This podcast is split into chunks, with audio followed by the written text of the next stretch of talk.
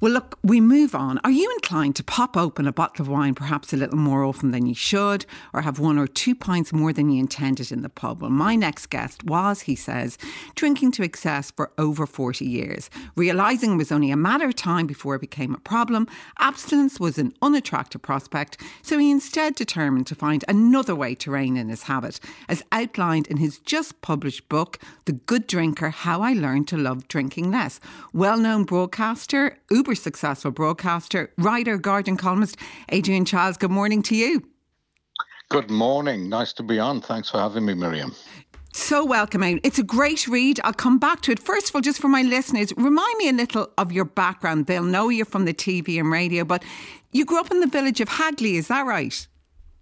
Yeah, yeah, just um, so just west of just west of Birmingham. Actually, born in Birmingham, but then uh, moved out to uh, Hagley. Yeah, my dad's a sort of a Brummie born in Smethwick near West Brom's ground. That's why I'm uh, that's why I'm a West Brom fan. And my mom's actually from Croatia.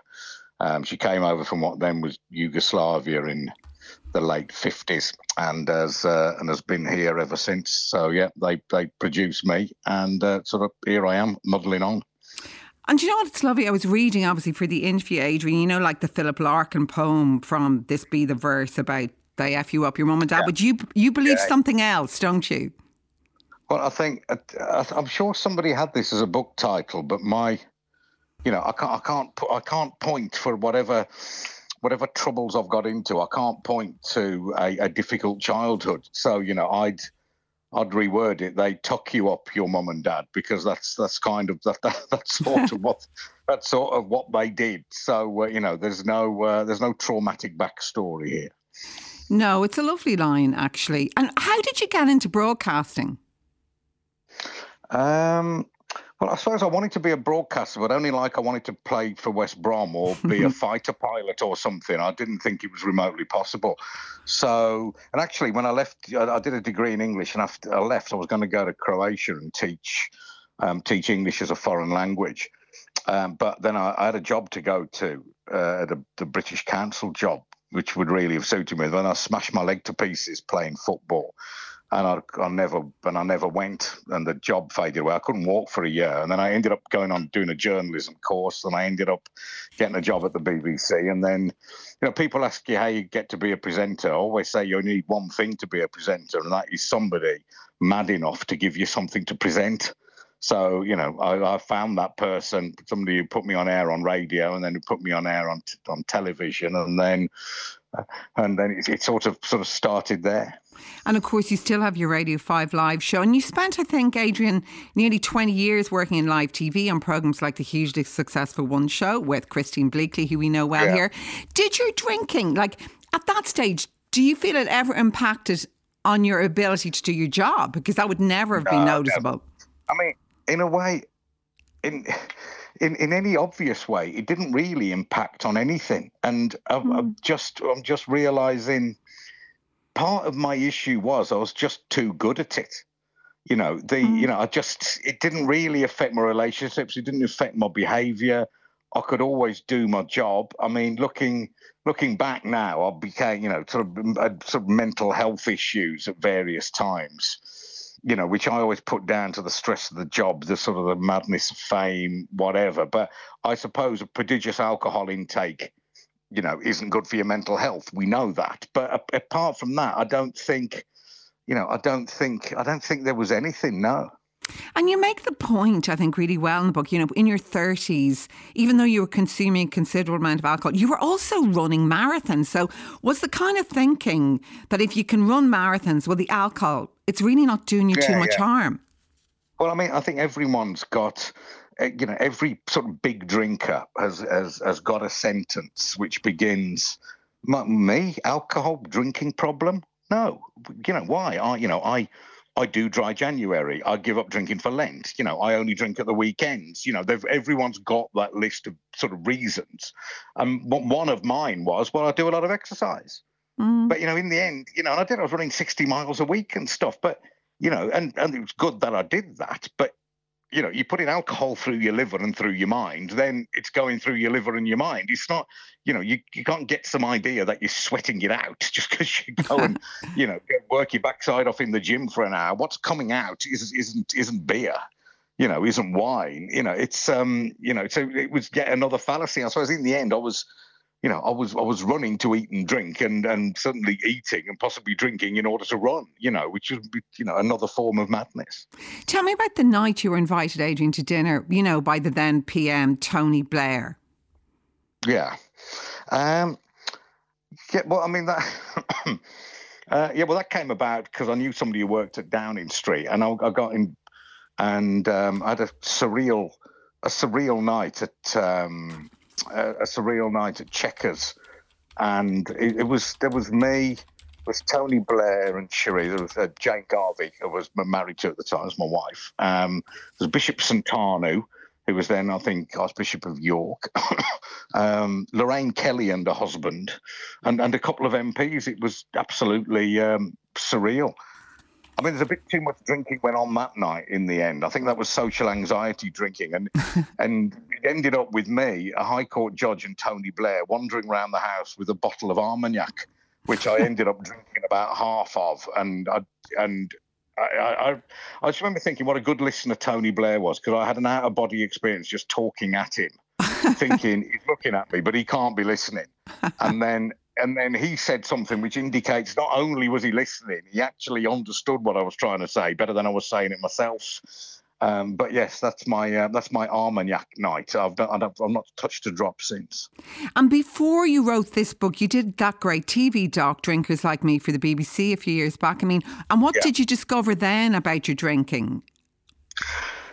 Um, well, I mean, I suppose what what I, what I discovered going into it, I mean, how I tried to sort of pitch the documentary was to say there's a lot of people who've got this idea of what an, an alcoholic is, and that word alcoholic and this supposed disease, alcoholism, you know, is clinicians don't talk in those terms. You know, they don't believe in this binary thing that you're either an alcoholic or you're not. You either you know, you drink a little bit means you're a little bit addicted. You drink an awful lot, it means you sort of very addicted. So I realized I was on that sort of continuum. And, you know, I never thought I had a problem because I didn't, you know, I didn't conform, I didn't resemble uh, the kind of picture we have of our quote unquote alcoholic. You know, I wasn't waking up in shop doorways drinking, mm. you know, wine in bed in the morning and all that kind of thing. So I thought, well, I'm fine. But if I, I think I'm drinking every day, and I'm drink, you know, I'm drinking every day, and I can't imagine a social occasion without drinking,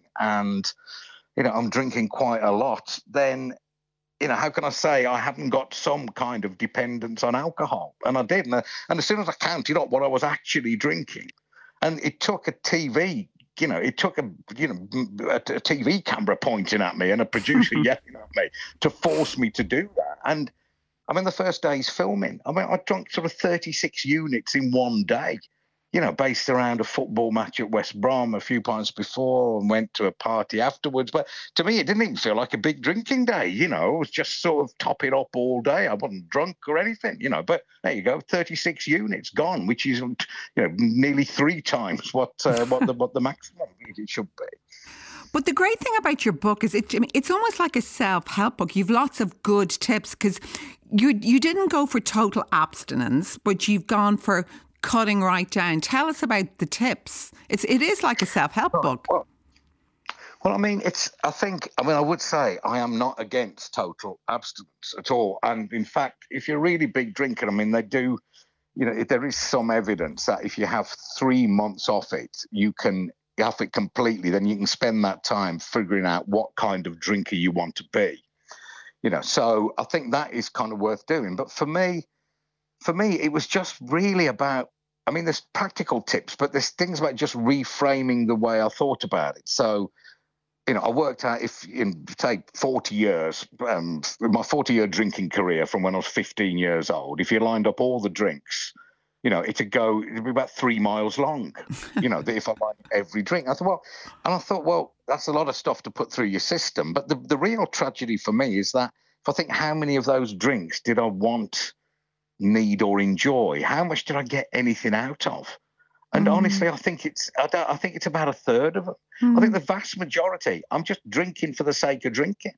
You know, I just mm. just didn't because you got a bottle of wine to finish off, so you just do it, or you're out, the pub doesn't shut for a couple of hours, and somebody buys a bottle of wine, I think might as well finish it. You know, you just I mean, it's mindless drinking, not in the sense of, you know, running down the street with nothing on and a traffic cone on your head, not mindless in that sense, but mindless as in the opposite to mindful.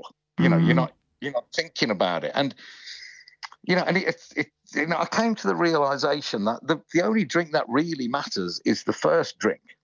Now, you know, the first drink brings about a change in emotional state, I think we can say. And and that feels nice. Right. But every subsequent drink is just a vain attempt to recreate the feeling the first drink gave you. Mm-hmm. And by the time you get to the sixth or seventh drink, it's making no difference at all. You're just storing up sort of problems to yourself. Now, for yourself, and, that, and I suppose that's what I'm sort of become more mindful of. So treasuring the first drink and then thinking, well, there's diminishing returns now for every subsequent drink.